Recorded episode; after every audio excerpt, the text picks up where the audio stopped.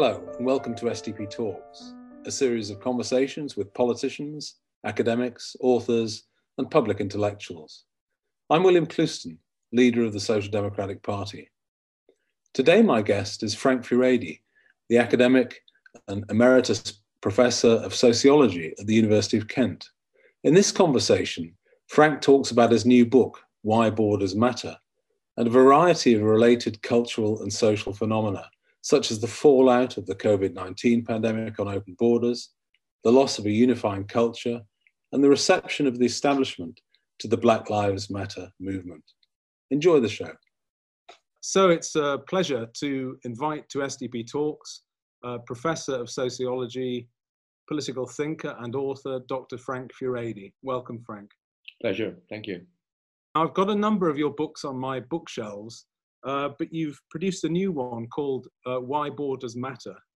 So the first question is, why this book and why now? Well, it, it's a book that I never intended to write, but uh, what happened, there were a series of accidents. I was asked to give a talk in Holland to the Philosophy uh, Society there on borders. They had a year, they had a summer conference. And before I gave the talk, I was fairly sure that I would be arguing for a very generous open border kind of ideal, mainly because I've always you know, presumed in, in favor of the free movement of people. Mm. And myself, I myself was a, a, a, migrant who fled Hungary into uh, Austria, then eventually ended up in Canada and then England.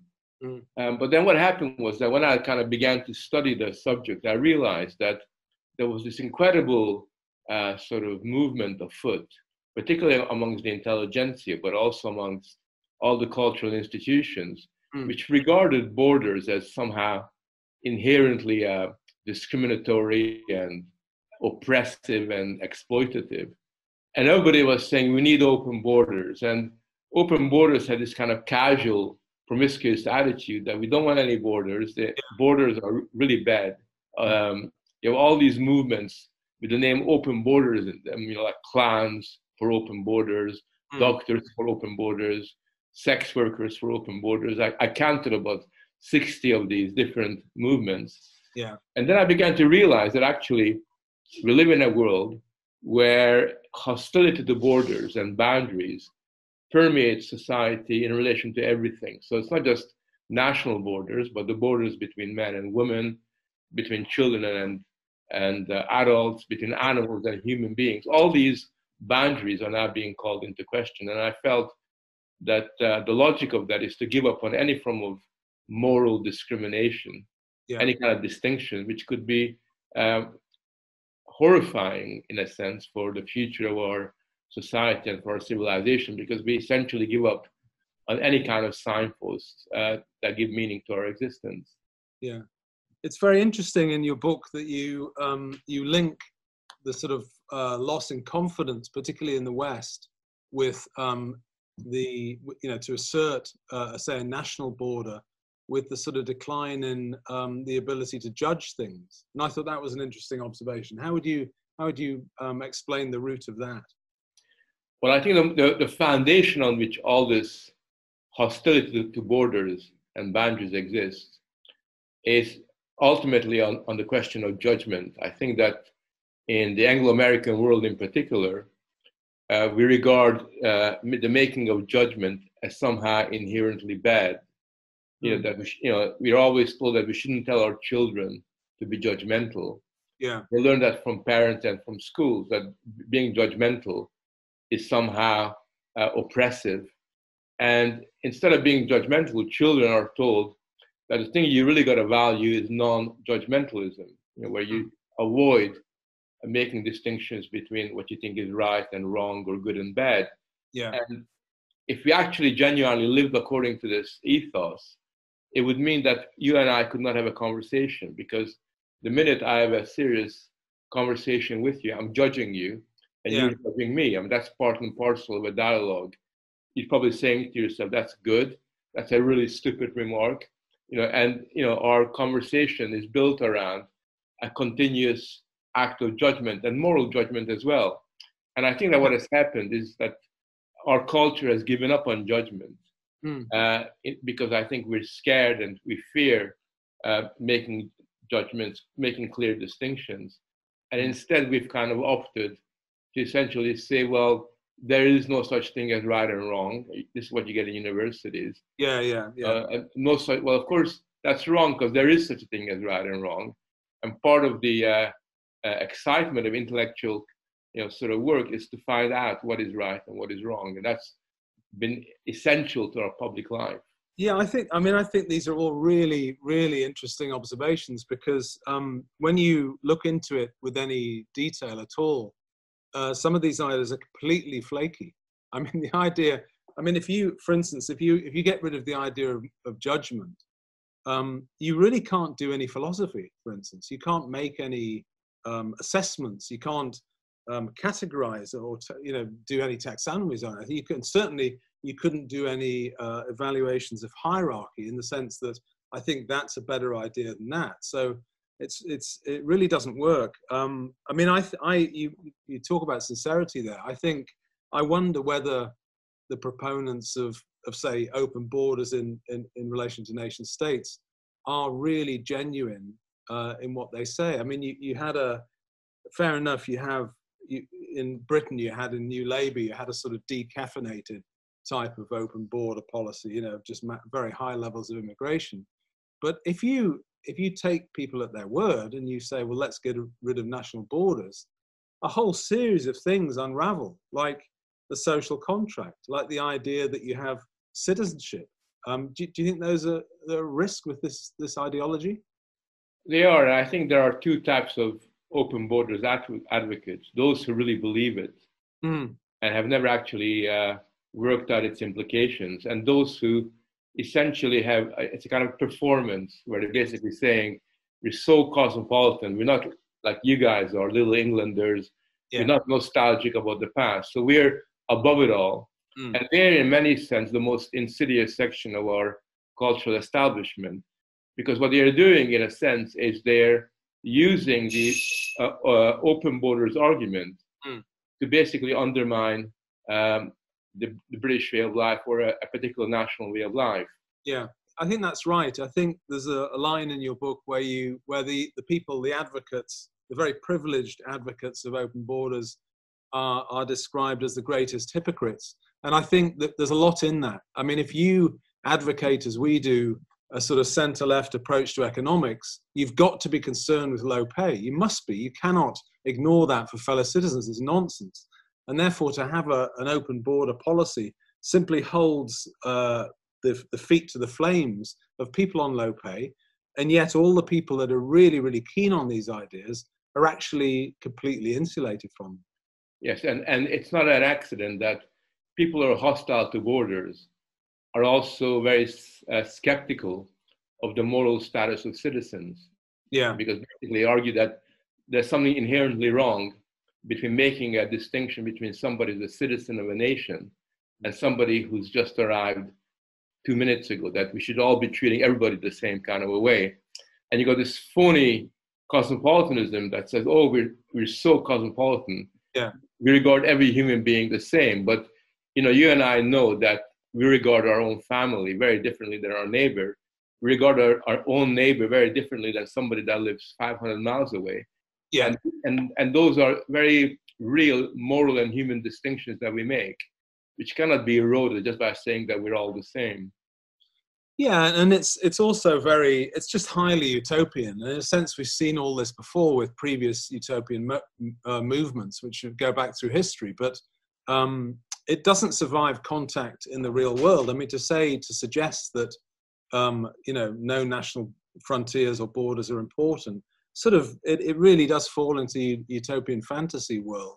Um, it, it, sort of implies a different world than the one we really live in, which is where competition and I mean every bit of turf is contested. The idea that suddenly we can um, we can open up and have no national borders, as I say, uh, presupposes that you can govern that in some way. I mean, certainly, I don't think one of my principal objections to this um, is that you just can't operate a democracy uh, without a nation state. I think there's a line in our manifesto, the new declaration, where we say that the um, the nation state's the upper limit of democracy. And I I always wonder when open borders zealots talk about open borders, what what society, what demos are they talking about?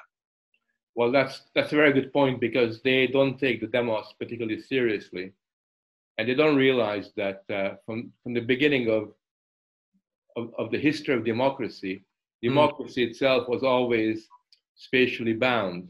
Yeah. You know, citizenship was always bounded in a particular territory, and even in the ancient Greek in Athens, where democracy was born, the the the idea of democracy was intertwined with the city wall. The city wall was seen as, in some uh, shape or form, symbolized a symbol of democracy. And they very much, very clearly understood that uh, public debate and discussion and responsibility and accountability required a boundedness of some form. And, and for that reason, nation state is the, is the, is the absolute largest territory within which democracy can exist. I think that's very fair, and I, I I'm very keen on Epicurus. And there's a line in Epicurus where he, when he's talking about security, and he links uh, security to uh, to the city wall directly. It's one of his aphorisms. Um, so yeah, I mean, it, I I think the idea of frontiers and boundaries in uh, organized societies are ubiquitous pretty much, and I think the idea that you can you can just get rid of it. What's your take, Frank, on the on the effect of the pandemic on open borderism? Because hasn't the pandemic um, uh, resulted in the assertion of the reality of of the need for some borders? I mean, even even within states. I mean, a state like Australia, for instance, presently has a border between uh, New South Wales and and Victoria. Um, so the pandemic is is I would say is an, an example of something where an idea maybe utopian is just getting mugged by reality. Yeah, I mean, the pandemic has been a reality check in, in a number of ways. Uh, it has brought to the surface rivalries uh, about the uh, online experience, mm. where uh, the internet, which is meant to be borderless entirely, and you know, and it should be, mm. is hmm. now being uh, sort of uh, cut up by China, by the United States. That they're all trying to control bits of it and not allow yeah. each other to influence yeah. the online experience you have economic reality kicking in and economic nationalism mm. uh, is becoming much more pronounced over the last six or seven months. Mm. And as you say, I think that uh, you now have a, a, a, much greater understanding that you do need to uh, use your uh, borders to protect yourself uh, for no other reason than to ensure that public health issues don't get out of control. And uh, I've got a friend in Australia who tells me he couldn't believe that I've been able to go to Italy mm. England, because as he says, you know, he cannot travel from Sydney to Melbourne. It's just impossible because of the intense policing of the of the border between New South Wales and, and Victoria. That's true. I think, those things, but most important of all, paradoxically, is that the people uh, who are so hostile to borders in the, in the pandemics have really rediscovered the virtues of personal boundaries. Yes. And they tend to be the ones that love the lockout. They don't want to go out. You know, mm. they want to work at home. They're the ones uh, that uh, almost uh, sell, almost kind of glorify safe spaces mm. and, and and regard the, regard the you know their home as, a, as this kind of sacred territory that nobody must cross. And there's a kind of paradox here that uh, all of a sudden you know, they they have uh, sort of uh, brought brought in the idea of quarantine as not a necessity, hmm. but as but as absolutely a positive development in their lives. Yeah, I think the I think your observations about the paradoxes uh, of where we are uh, are some of the strongest parts of the book. Um, as you say, you've got a paradox where open border zealots would argue for, for open borders, but then demand safe spaces in a, a micro space in the university. Uh, you know, the, the people that are arguing have, have, constantly argued for or have attacked the idea of, uh, of moral judgment that, that preach sort of moral uh, indifference uh, at the same time, and not indifferent if you speak, um, if you make utterances they don't like. I mean, they're, they're extremely harsh on anyone that has a different viewpoint to them. And so you've you've um, highlighted some really interesting ideas where almost you get rid of the macro border and you import a whole load of tiny little micro ones. Yeah. Yeah, and, and in many respects, they're far more ruthless and far more uh, authoritarian in terms of their uh, vision of where the, where the boundaries should be mm. than the police and, and, and, and the army of, of different nation states. Most governments are reasonably flexible mm. and they make exceptions very often. They often make judgment calls about mm. allowing certain types of people in in emergencies. So there, they, you know, there's a kind of nuanced approach that most uh, good governments have. Whereas if you look at the way they police culture at mm. the moment, I mean, there's a kind of uh, almost totalitarian imperative that you know if you're a white man, mm. you know, you know, you mustn't write about a black character in a novel because that's cultural appropriation. Yes. If you're if you're Jewish, you cannot talk, you know, pretend and write about a Christian person. And I mean, I mean everything. Food is being policed. So if you if you happen to basically uh, be an English cook and you're making a Chinese meal, that's immediately denounced on Twitter as an example of cultural appropriation. So the policing of, cultural borders is, if anything, comparable to the Spanish Inquisition. I mean, that's the time when they used to really, you know, kind of you know, watch these things, you know, in a, with a kind of totalitarian rigor. Yeah, and I just at the time when you're arguing for greater international sort of open borders, you're you're you're absolutely hammering um, uh, individual. I would call it just the space for society, for individuals in society to, to use their discretion. I think that's what we've lost. I think we've lost um, a sense of discretion, a sense of personal discretion. We've also lost uh, a sort of societal ambiguity. There's a sense where you know common sense could could prevail, or people could sort of muddle along. But instead, now you have a whole series of prescriptive micro rules and policing to tell us what to do, as if we've lost uh, would you say we've lost the art of, of just muddling along? Well, that's one of the reasons why I wrote the book because it's the the, uh, it, it, the book is called "Why Borders Matters," but then it goes on and says, "and, and why humanity must re- relearn the art of drawing lines." And mm. a very good example of what you're talking about is the term "common sense," mm. because if you look at the way that uh, uh, on Netflix or on in the elite institutions, mm. Uh, the term common sense is discussed, it, it always has this, uh, you know, sort of sense of, oh, common sense. is so petty and it's bound yeah. to be wrong. Common sense is the sense of common people who are very simple minded. They don't understand the complexities of a global world. Yes. And we need to have yeah. much, you know, um, some kind of different kind of uh, expert or intellectual led input to, to solve the problem of people who are following their common sense because it's likely to have negative consequences. So muddling along using yeah. discretion, yeah. which is really essential because that's the way that informal life is conducted between normal human beings. Yeah, is now seen as something that you got to be careful. It, it's not coming with a health warning. Yes. Just before we move on, just to stay on the subject of boundaries, finally, I think one other observation, which I think is well put and well made in the book, is that the boundaries that are subject to deconstruction as part of this project um, are all old ones, are all traditional ones. Uh, so that you know you're you're get, getting rid of basically some of the foundations. And I, have argued, and I think it's right that the um, progressive project is a project of deconstruction. You're getting rid of foundations like religion and, and family life, nation states, so on, private life, um, getting rid of the idea of biological sex, um, and it's deliberate. But you're all of the things you're getting rid of um, are, are, traditional and historically based and culturally rooted, and you're replacing them with a load of things that are pretty new and are untried. It's not clear that they're going to work.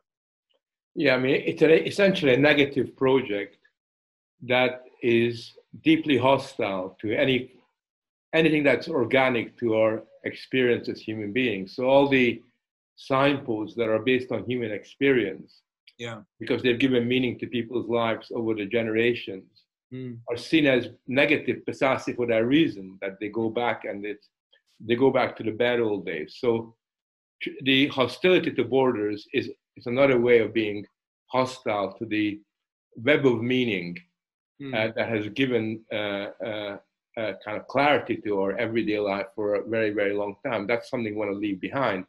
Mm. What you have a, as a replacement, it's, and it's not really a replacement because it's much more negative than, than constructive. Mm. What you've got as a replacement is a kind of invented, fragile, provisional, made it up, make it up as you go along kind of thing. Yeah. Yeah. That's why you'll find that very often the language and the uh, the new identities that are constructed mm. are, are, are inherently unstable mm. and are, are, are continuously fragmenting and, and falling apart. So you see, so you kind of have this situation where ultimately, where this leads to is not just uh, the construction of these artificial safe spaces, mm. but you end up with this obsession about your personal boundaries. It's almost like what you what you want to create is this kind of you know boundary around your persona that you know mm. that uh, you that protects you from unwanted attention, from people touching you, from people coming too close to you. It, it's a kind of very privatized, atomized alternative that, that doesn't really have any kind of capacity to become generalizable. Yes. Well, I think the I think atomization is is where we're at, and I think the risk with it is that it's and it's very clear. It's quite obvious what the risk is that it, there's just no central cultural core to unite us, and unless you have the uh, unless you can unite people behind um, uh, a sense of mutual obligation or solidarity, literally things fall apart. And I, I, know you've written, not in this book, but in the past, a lot about the, the gradual decline of what we might call universal values, um, you know, the, the gradual unpicking of sort of moral consensus and so on. I think John Gray uh, has referred to it as a sort of loss of the common life. Um, uh, hmm. that's how he describes it.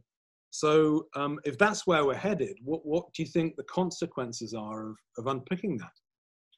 The thing that really concerns me is that uh, this leads, this kind of creates a dynamic whereby everyday life becomes increasingly fragmented and polarized, mm. where uh, instead of having a what, what I call a public language that can appeal to all, we have these parallel narratives mm. uh, that are that cannot connect with one another because the reason why they're parallel na- narratives is because they are self-referential and are not interested in communicating with people who aren't part of that kind of bubble. So you have that. But I think my main concern, you know, and this is something that is generally not recognized by politicians or people, you know, who are otherwise quite sensible, mm. is that in the end, you know, the, the, the, the big threat that we're faced with is the impact of this on children and on young people. Mm. Because I think that if you have children who are not who are not being given any clear guidance, who, who whose signposts yeah. are ripped apart, who are told to almost define for themselves what is the world they want to live in. Mm. So that's what we're telling them very often. You have people, for example, who argue, "Oh, I'm such a progressive parent that I, I refuse to tell my child whether they're a girl or a boy. Let them decide. Dreadful. You think that you're being, you know, so sensitive and open-minded, but what you're doing is you're laying the burden of socialization upon a seven or an eight-year-old child, which is just an impossible thing to do. So when children are not given any, any kind of clear guidance like that, when they do grow up, they do become relatively disoriented and confused. Mm. And we're seeing the consequences of some of that being played out today in universities and in other uh, domains of everyday life. I think that's right. I think it's lethal. I think this is this experiment is um, the consequences could be absolutely huge. To remove, I mean, you say in the book again, you know, part of a boundary is knowing that you're inside it, or and that others are outside it, um, and that enables people to know where they are. I mean, as an as an adult, you might decide, well, I want to go and live somewhere else, or I want to think in a different way. But at least as you're growing up, you should have some sort of guardrail. And again, uh, uh, another writer I like um, uh, from the states has talked a lot about um, the the deliberate removal of um, of guardrails, as he says. You know, and, and actually, the only people that could argue for that are the people that feel they don't need them but yeah. actually every you know a lot of people need them and and moreover, it isn't just simply that we need them, but um, you know, there's nothing wrong for young people to kick up against the boundaries that have been set for them, because mm. that's in fact how they develop. You know, that's how you gain your sense of independence. You kind of test the boundaries. I mean, most children do that all the time, mm. and that's a normal way of of developing. But if the boundaries have been removed, and all you have left is an open door to kick against, mm. then that, that kind of creative process of development that occurs in the interaction of generations, mm. which you learn who you are, mm. and you, you learn about your strengths and your weaknesses, all that is compromised. Yeah. end up feeling weak and fragile and vulnerable. But the even at the micro level of the family, a fam- family life which has boundaries and has some rules, I mean, children do thrive in that environment, and the evidence is in. It's not a question. I mean, we know that. Yeah, and I think that to be genuinely flexible, you got to have boundaries. People don't realize that. People think, "Oh, I'm so flexible, I have no boundaries." Mm. But the only way you can be really flexible is if there's a firm foundation from which you can be flexible from, because uh, otherwise you're just floating in the air rather than being flexible. You're not really reacting and you're not really responding. Yeah, really adapting to new circumstances. You're just more or less giving up on having a direction that you want to move uh, towards. And you give it up on your children you know sort of uh, being guided uh, in this journey. Instead you just say well we'll see you at the other end. Yeah or, or even at the, the to the extent of a parent or parents actually um, properly guiding morally guiding a child now is seen as odd i mean i think we're in a, very dangerous place culturally and i think um, you know, certainly people with sort of slightly conser- socially conservative attitudes have basically been losing the culture war for probably 30, 40 years. Well, we could you could argue 100 years, but certainly for a long time. And I think there are major consequences to that. Uh, one one recent, obviously um, recent uh, uh major event which has illustrated this is the BLM movement and the events in the states, uh, sort of importing this hyper racialized politics into the UK. And what we've found in the Social Democrats, I mean, we've we've analysed BLM's project as we would any project and found actually a lot of it wanting, and we've not been slow to criticise it.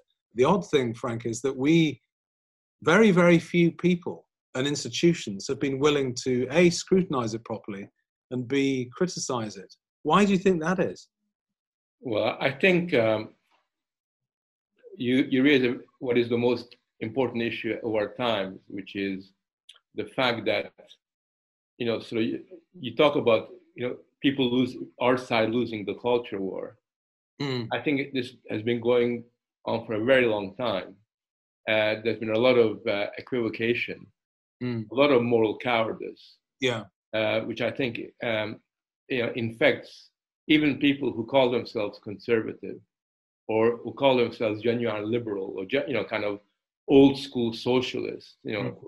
who actually you know in their heart of hearts know what's going on they really understand yeah. is at stake and they're either self-censoring or they're struggling to find a voice they, that's what i'm i'm finding and i think that uh, you find that within the establishment there is no appetite for this i mean even even the conservative government who said that they would fight back on this front are conspicuously silent, um, you know, sort of at the moment.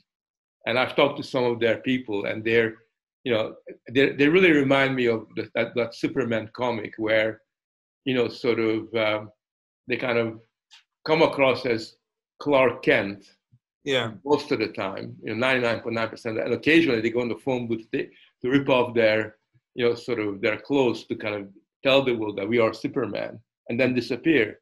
And I think that this is a this is a tragedy, and in fact, that's one of the reasons why I wrote the book, because we need to get more people to stand up and say, for example, that the BLM is not really about uh, uh, fighting racism. Mm. If you look at their website, their website argues against uh, the normal family form. They think that heterosexuality is bizarre and old-fashioned, and when all their views across the board are, are, are ones that are antithetical yeah. to the conduct of a, of a civilized moral order. And people just you know, almost kind of in a self-loathing way, either keep quiet or they kind of applaud them, you know, sort of. And uh, it's thoroughly anti-Western. It's quite clear. I mean, it, it the the I, I mean, uh, apart from the fact that it's its claimed aim of making life better for Black people in the United States is absolutely there's no way their program is going to do that, and the rest of it is just um, uh, an attempt, I think, to weaken the United States and the West. It's quite clear, and if you don't realize that, you haven't spent any time looking at it carefully.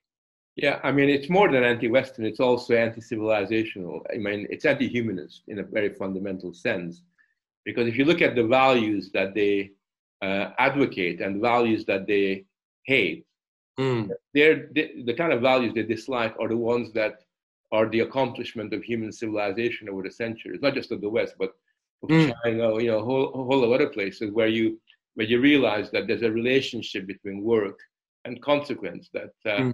You know mm. human beings need to take responsibility for the consequences of their action and all those all these values which they criticize and they call white mm. are not just white values or western values they are they are the, the important gains that humanity has made since you know over the two, last two three thousand years and what they propose instead is a very slothful you know, sort of anti-civilizational kind of ideal where you essentially, you know, sort of give up on the future, you give up on the past, mm. and you basically want to sit around and and and and uh, revel in your identity and and and uh, expect that you will be rewarded for doing nothing uh, mm. by millions of guilty Western yeah. people.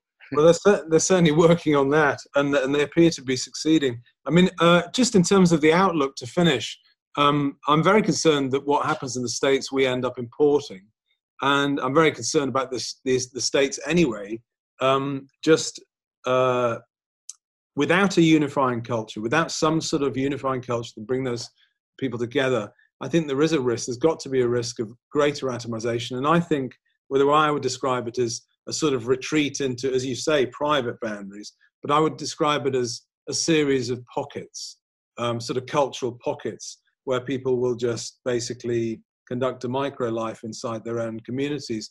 But the idea of a sort of common unifying culture uh, may be in the process of being lost. Do you think that's too bleak or do you think that's possible? Well, I think that's very realistic. I, th- I think we've already uh, imported the American uh, kind of uh, anti-cultural trends, particularly if you watch the BBC, watch the you know the, the, the cinema, um, the media. If you read many of the mainstream newspapers, they've changed tremendously mm. the last couple of years. And the new generation of media operatives and reporters are often uh, have often imbibed this, you know, because they're products of the same universities, the same yeah. uh, intellectual culture as their American peers are. So there's already that problem. And I think that, you know, under those circumstances, you know, um, there's little point in, in, in kind of focusing on the bleak dimensions of it.